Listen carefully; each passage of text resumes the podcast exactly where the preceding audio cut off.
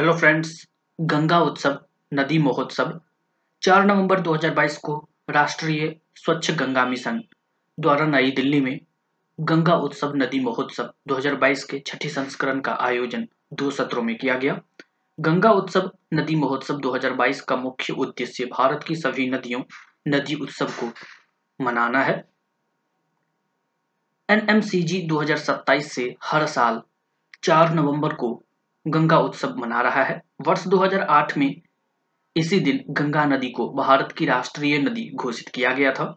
गंगा उत्सव 2022 आज़ादी का अमृत महोत्सव को समर्पित है, जिसे भारतीय स्वतंत्रता के 75 वर्ष पूरे होने के उपलक्ष्य में मनाया जा रहा है।